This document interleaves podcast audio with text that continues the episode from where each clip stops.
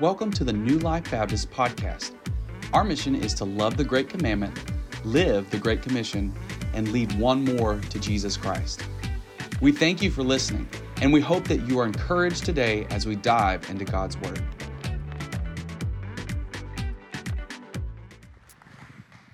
Well, amen. As we continue to worship together today, let me invite you. Let's take the Word of God. Let's open the Word of God. Let's stand, or let's uh, turn in the Word of God to Acts chapter 1. Acts chapter 1 today, we're going to begin a new sermon series, a new teaching series on Sunday mornings here in the book of Acts. We're going to walk through the text verse by verse, passage by passage, as we understand how the movement of God begins with the people of God filled with the Spirit of God. And we're going to see the beginning of the church here today as they are promised the power of the Holy Spirit and the presence of God within them. I want to thank you guys so much for being here today. It is a joy to worship with you, a joy to gather as His people in spirit and truth. And I, I, just did not get to, to be with you last Sunday. It was a joy for me to go home last Sunday. And so I miss being here with you. Uh, last Sunday, I was down in Garland, Texas. That's North Dallas. Uh, my dad is the pastor of Freeman Heights Baptist Church. Uh, he has been on staff as pastor at that church for 40 years and they had a big celebration, surprise celebration for him last week. And I got to go down there and celebrate my mom, celebrate my dad, and celebrate their ministry, their legacy, and go to my home church. I got to preach in my home church last Sunday. Um, that was a treat for me to go home to the people who changed my diapers are still there, and. Uh, they know everything about me, and I love them, and they love me, and, and it was a joy just to go home with my home church. I have two churches. I got my home church, and I got my family. And so I'm thankful for, for what God has done through that church, what God is doing through this church. And um, I'm just thankful again for the legacy of my dad and, and just the way God is working there still. Um, it was really fun to, just to be home. That was the church I was saved at. Uh, the church I was baptized at, the church I was called to ministry at, and the church I preached my very first message at. And so it was really, really fun. But it's even better to be here. And so I'm thankful to be here, thankful for the way God is working still. Five people today declaring they've been changed by Jesus. And do not take that for granted. And do not ever, ever, ever take that for granted to see that there's life change still in Jesus' name. And we're going to see the simplicity of that here as we start the book of Acts, as we jump into this series. As you and I know, we, we have seen God do amazing things here. I've seen God do things at this church that I've never seen before in my entire life. I've seen God do things and, and, move and change lives and restore marriages that were broken and call people who are wandering far from God back home. I've seen God do things that I've never seen Him do anywhere else. And I want us to see here as we look at that, it's more critical than ever as we follow God that we remain on mission. It's a lot easier to go into maintenance mode, it's go into management mode. Right? Because then you're trying to control what is already happening here. But when you're on mission, you're courageous. Right? We're not comfortable, we're not complacent, we're courageous. Right? You can be comfortable or you can be courageous, but you can't be both at the same time. And so we want to be a church that is courageous, and a church that is courageous means this we will do whatever it takes to move the mission of God forward. That we're not focused on pleasing people, we're focused on reaching people. Understand the church does not exist for your preferences. Christ called the church to exist to move to fulfill the Great Commission right? To go to the ends of the earth with the gospel to see people saved and changed by Jesus. And so we want to focus as we look at the series on the book of Acts, not on pleasing people, but reaching people and go to the ends of the earth. Turn the world upside down, and as a result, turning it right side up. Amen? Amen. Well, let's stand for the reading of God's word, if you will, with me today. Looking at these spirit empowered witnesses, we're going to start in verse 1 of chapter 1. It says this the first account I compose, and this is the writer Luke. Luke is the one who wrote the book of Acts. And he's writing to a friend named, it says, Theophilus. His name literally means friend of God. He would also reference him in the Gospel of Luke. He is a, apparently a very important figure in this time period, in their context. And he's writing to them this letter to be spread to the churches and about all that Jesus began to do and teach until the day when he was taken up to heaven after he had by the Holy Spirit given orders to the apostles whom he had chosen. To these he also presented himself alive after his suffering by many convincing proofs, appearing to them over a period of 40 days and speaking of the things concerning the kingdom of God.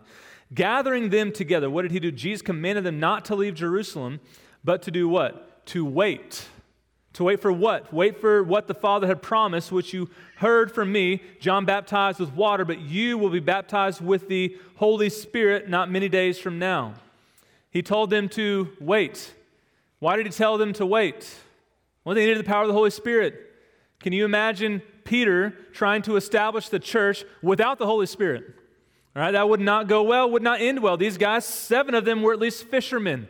They could go on and tell, hey, we can tell that these guys are uneducated, common people. And so, without the power of the Holy Spirit, they would have no power to do anything else. And so, he said, wait, I'm going to give you the Holy Spirit not many days from now. And so, when they had come together, verse 6, they were asking him, saying, Lord, is it at this time that you're restoring the kingdom to Israel?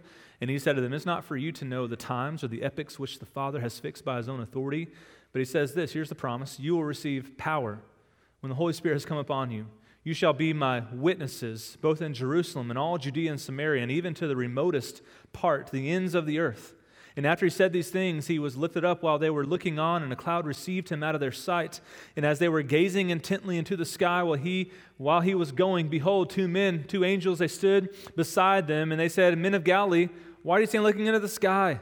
This Jesus who has been taken up from you into heaven will come in just the same way as you have watched him go into heaven. This is the word of God. Amen. Amen. You may have a seat, and may his eternal truth today be written upon our hearts. As we look at the beginning of the movement of God here, now establishing a local church and taking that local church to the ends of the earth, I want to see three really important things about the Holy Spirit. All right, the Holy Spirit is going to be the one being used to empower the people of God to be the witnesses, the one establishing the ministry of the gospel, the one pushing the mission forward. And how does he work? We're going to see three things today. Number one, we see the promise of the Holy Spirit. All right, the promise of the Holy Spirit. What's the promise that we have from the Holy Spirit? Let's go back to our text, verse 4. He says, Gathering them together, he commanded, Jesus commanded them not to leave Jerusalem, but to wait for what the Father had promised, which he said, You heard from me. John baptized with water, but you will be baptized with the Holy Spirit not many days from now. 10 days, from, for example, from this time. It's an important time. We'll get there in Acts chapter 2. And so we see there, right here, that he says, I'm going to promise you, you're going to be baptized, but you're going to be baptized with what? The Holy Spirit. Baptism of the Holy Spirit. What, what is the baptism of the Holy Spirit? What is the promise of the Holy Spirit? Let, let's talk about the Holy Spirit. Let's first of all establish this. I think we understand the Holy Spirit is, first of all, He is not an it. All right, the Holy Spirit is not an it. The Holy Spirit is also not a force that keeps you from going to the dark side, right? That's not the Holy Spirit. All right, the Holy Spirit is He, and He is God. All right, the Holy Spirit is He, and the Holy Spirit is God. God the Father, God the Son, and God the Holy Spirit. We are saved to the Father by the work of the Son through the power of the Holy Spirit. And so we believe in a triune God. We live from the very beginning of time, God existed as three. That somehow in the kingdom of God, one plus one plus one equals one. Hear, O Israel, the Lord your God, the Lord is one. And so we believe that the Holy Spirit, He is God, He is a person, and He is a part of the Trinity. And here's what we also believe about God we, we believe about the Holy Spirit. We meet Him first in Genesis chapter 1. Genesis chapter 1, verse 2, He was at work in creation. Not only was Christ at work in creation, but so was the Holy Spirit in creation, because it says in Genesis 1 2, the Spirit of God, He hovered above the face of the waters. And then from there, in the Old Testament, we see the Holy Spirit. What does He do? He empowers the people of God to live out the purposes of God. The Holy Spirit would empower the people of God to live out the purposes of God. How did that work? Well, you remember in the Old Testament, Samson. Samson was just a man. He, he was naturally strong, but he was even stronger with the power of the Holy Spirit. So the Holy Spirit would come upon him. And through the power of the Holy Spirit, Samson would destroy the entire nation of the Philistines, right? Would take them all out. David, another man of God, a man after God's own heart, was the king chosen to, to be the man who would be a, a forerunner for Christ. And as King David was doing the ministry, he was anointed and he was filled, not filled, but he was overcome with the Holy Spirit. And so we see in the Old Testament that the Holy Spirit would come upon people, but in the Old Testament, the Holy Spirit would only rest upon people. He'd only rest upon people, and then he would come off that person. But then the prophecy comes in Joel chapter 2. It shall come to pass afterward that I will what? Pour out my spirit on all flesh. Your sons, your daughters shall prophesy. Old men dream dreams. Young men see visions. Ezekiel 36, the word of God says, I will give you a new heart and a new spirit I will do what? Put within you. not on top of you, not over you, but within you. And I will remove the heart of stone from your flesh and give you a heart, a new heart of flesh. I'll put my spirit within you and cause you to walk in my statutes and be careful to obey all my rules. So that's the Old Testament. That's the Holy Spirit at work. And then what's the New Testament? What does the New Testament look like? In the New Testament, Jesus comes on the scene, and what do we know about him? Well, he was conceived by the Holy Spirit. The Holy Spirit came upon Mary.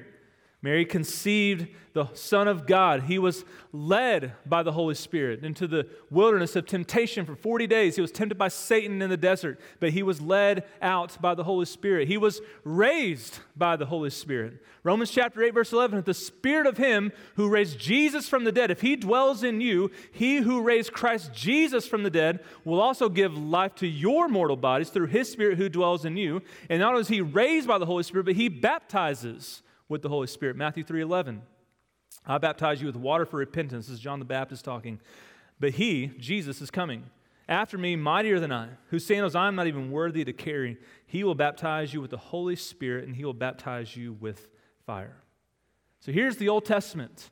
In the Old Testament, the Holy Spirit rested on people. In the New Testament now, from here point moving forward, the Holy Spirit takes up residence in people. That's the difference. He would rest upon people in the Old Testament, but as he is given here to the church, given to believers, he will now take up residence in people. That's going to be a primary difference of the Old Testament versus the New Testament. And so we have this promise. He says, I'm going to promise, I'm going to give you the helper. I'm going to give you the one after me. You'll be baptized with the Holy Spirit. And so here's the promise the promise is that we now possess his power. That's the promise. The promise from Jesus here is that I'm going to give you the Holy Spirit. My spirit, you're going to be baptized with the Holy Spirit. He's going to come on you, He's going to come in you, and you are going to possess His power. You have the provision of His power. And I love that because, I mean, think about this. He's, he's talking to these guys, and he's like, hey, listen, you're going to be my witnesses, and you're going to go to the ends of the earth. I mean, have you, can you imagine a more daunting task all right, for seven common fishermen and, and, and you know, five other or four other guys, I'm about to be five other guys in a minute. Eh, can you imagine just like the overwhelming task? Like, wait, what? I've, I've not even traveled very far in my life, and you want me to go where? And I'm going to take over the whole entire world through the gospel? Like, this is the plan you have for me? It sounds impossible. But here's a promise what God demands, God delivers. What He expects, He will provide.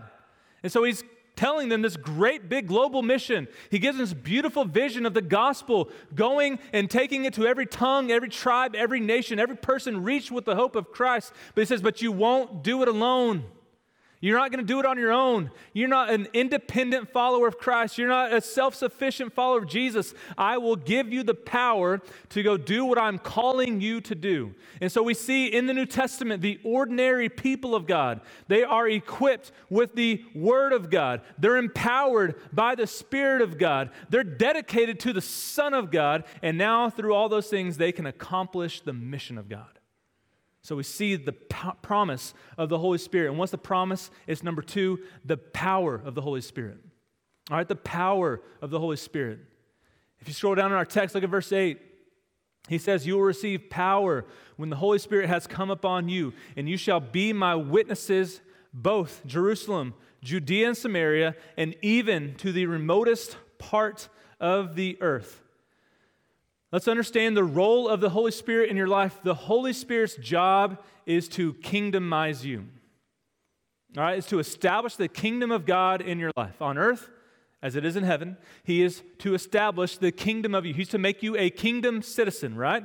You are priest, all right? You're a chosen priesthood or royal priesthood. You're chosen by God. He wants to equip you, He wants to fill you, but He wants to kingdomize you. He wants you to make a person of the kingdom living for the king. And so, what does the Holy Spirit do? How does He fulfill within us the kingdom of God? Well, He teaches us. Holy Spirit teaches you the things of God. He renews your mind. He convicts you of sin. He calls you, therefore, in that conviction to repentance. He produces fruit in your life. The love, joy, peace, patience, kindness, goodness, faithfulness, generous self control doesn't come from you, it comes from Him. He produces fruit in you. He gives you gifts, he says. He's going to equip you with a gift to be used for his kingdom, to advance his kingdom.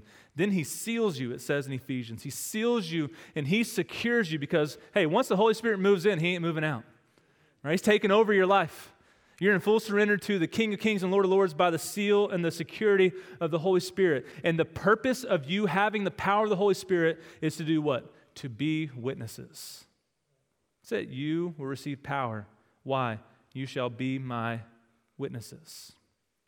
The only reason you've been given the power of the Holy Spirit is that you can be obedient to do the word and the will and the ways of God. That's it.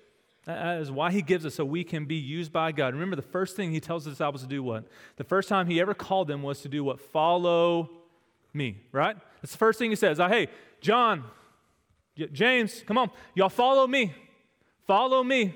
Simon, come follow me. Andrew, follow me. He tells them, follow me. And the last thing he tells them is what? Go teach others how to follow me.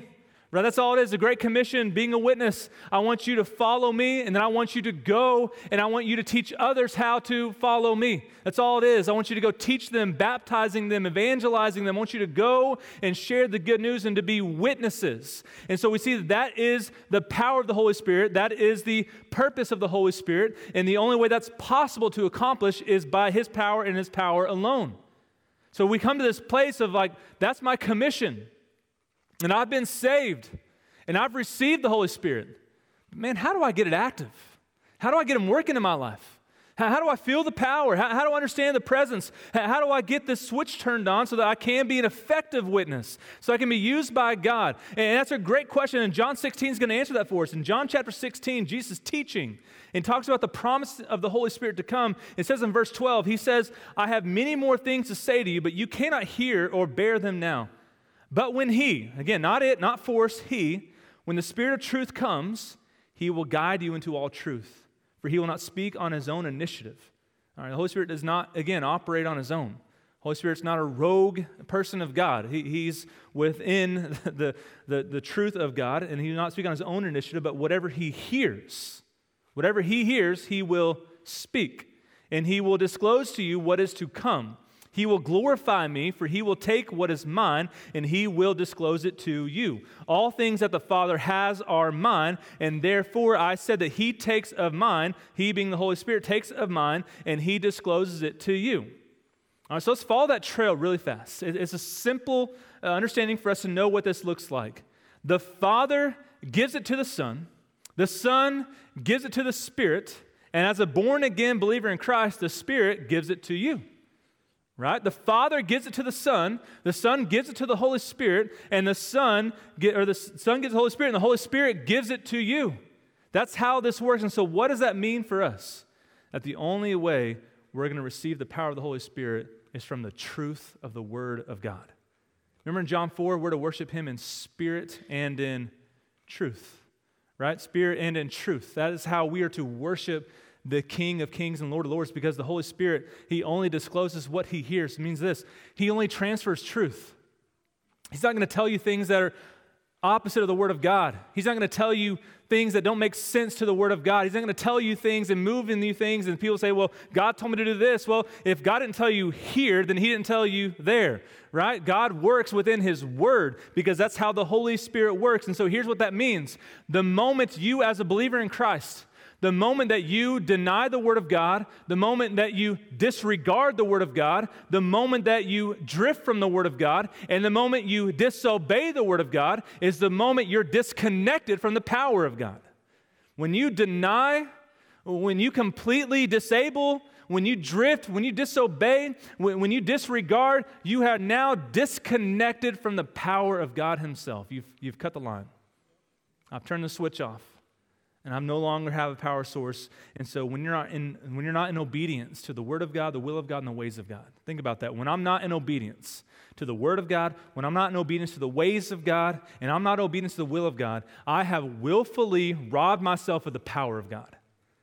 Right? That's how that works. That's how, how we see this in the Word. And so if you ever wonder why, if you're ever sitting there wondering why I'm not an effective follower of Jesus, I don't feel the power to overcome sin and temptation in my life. I feel like I don't have any courage to go live for Jesus. I feel like I'm here, but it feels stagnant and I feel stale and I feel stuck. Or I'm just not feeling it like I used to anymore. If you're ever in that spot where it just kind of feels like it's not there, then I would ask a simple question How attached are you to the Word of God? How consistent are you to hear God speak through His Spirit in His Word, right? If you want power, if you want to live a life full of victory, if you want fruit, if you want the freedom that comes from Christ, then you've got to abide in the Word. You got to live in the Word. You got to hear the Word. You got to do the Word. You got to understand that the power is not in disregarding the Word, the power is in dedication to the Word. And so we see the promise of the Holy Spirit revealed to us in the power of the Holy Spirit that gives us, number three, the purpose of the Holy Spirit. It's not just here for us to, to, to have and not just here for us to gather. He's got a plan, He's got a purpose, and that's in verse 8 again. You're going to receive the power when He comes upon you, and He's going to come upon us very soon in, in Acts chapter 2. And you're going to receive this power so that you can be my witnesses. You can be my witnesses. You're going to be the ones to hear, the ones to tell. You're the ones to go. You'll be my witnesses both in Jerusalem, Judea, Samaria, and even to the remotest part of the earth. Can, can I just encourage you today? The greatest purpose that you've ever been given in your entire life is to tell people about Jesus. There's nothing greater that you can accomplish. No, no matter your legacy of a business, no matter your legacy of what you've gained, no matter your legacy of what you've achieved, the greatest purpose that you can ever have, the greatest thrill that you can ever seek, the greatest thing you can ever accomplish is that you have gone out and told people all about Jesus. That's it. There's nothing more exciting, right? I mean, think about the courage you got to build up to go share the gospel. Think about just like you're on edge, like this, I'm, I'm riding the line between eternity right here. Someone I'm sharing with is either going to deny or they're going to receive. I mean, I can't wait to see what God does through my witness. I mean, you are literally telling people good news of life or death, heaven or hell. Eternity is on the line every time you have a gospel centered conversation. What's more exciting than that? Right, so it's more exciting than eternity. Right, we, we risk stuff for things that, that are safe, but how unsafe is this?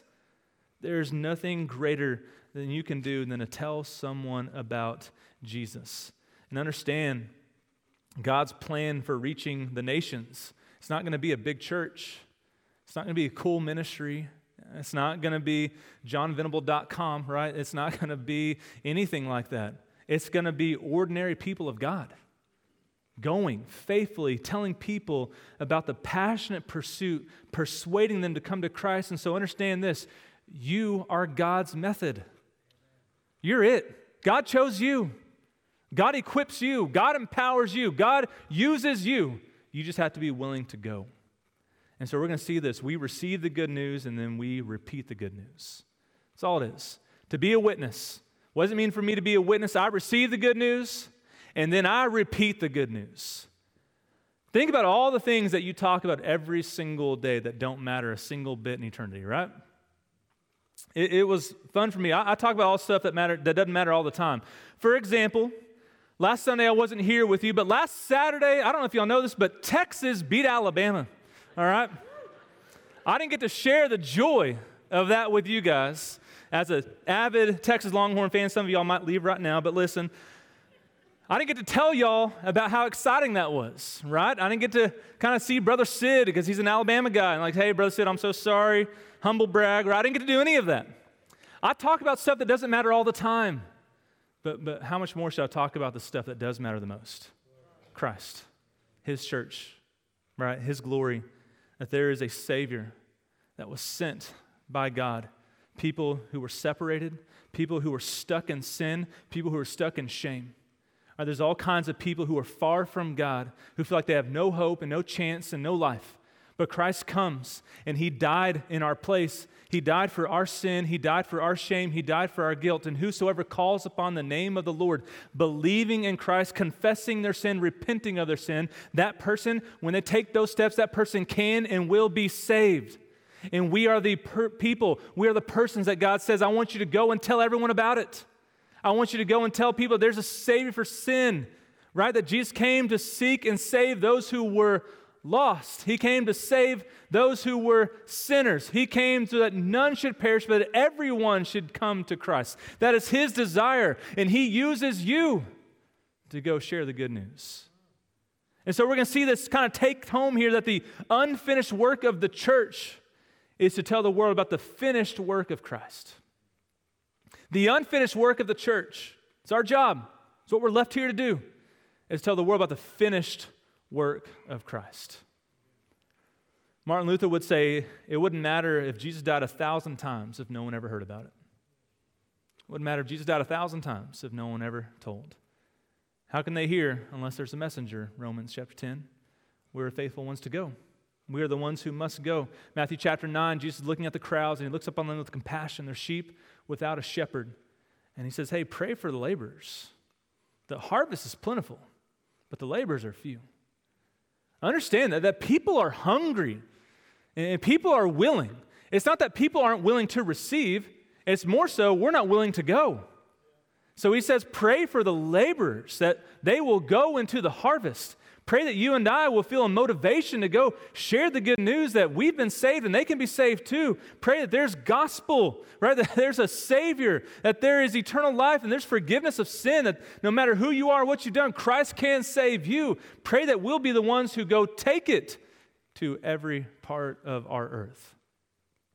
This past week, on Tuesday night, um, God's at work. You know, we, we've seen God work in this place. You know, a couple Sundays ago, we saw 23 people respond uh, to the gospel in salvation and baptism, right? We saw a mighty move of God even just within our presence.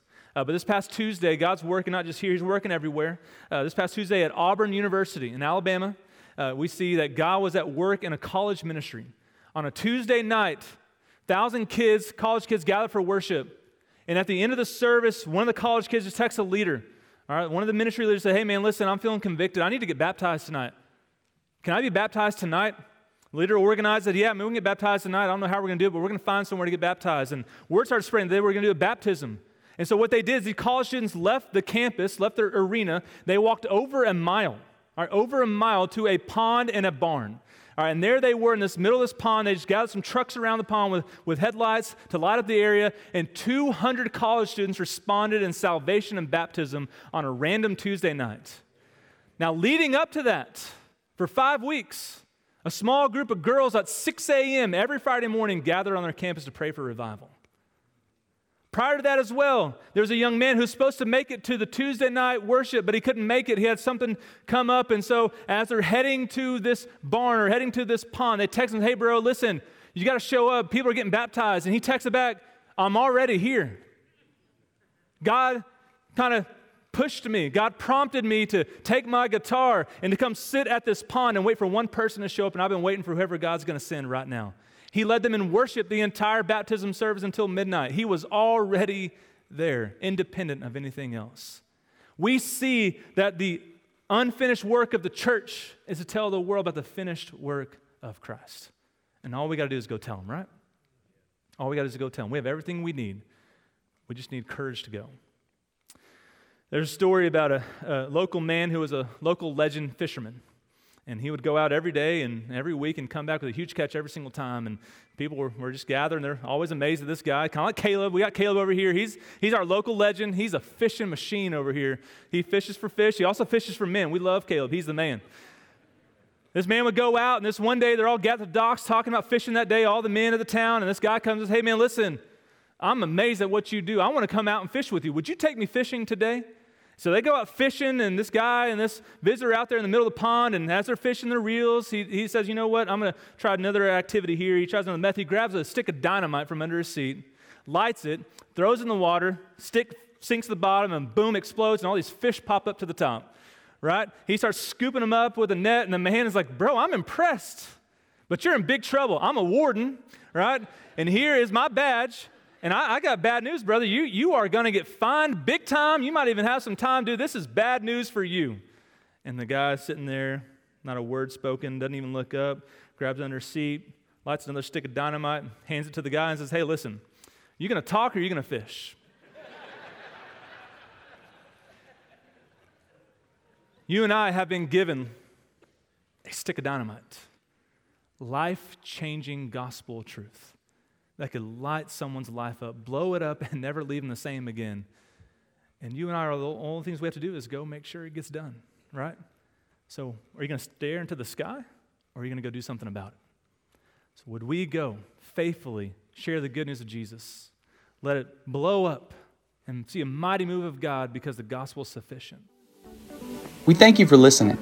Be sure to click the subscribe button on this podcast so you don't miss out on any and all of our future content. We pray you were encouraged by the Word of God today. If you feel that the Lord is leading you to make a decision or have questions, you can reach us on Facebook, Instagram, or at our website at newlifebaptist.faith.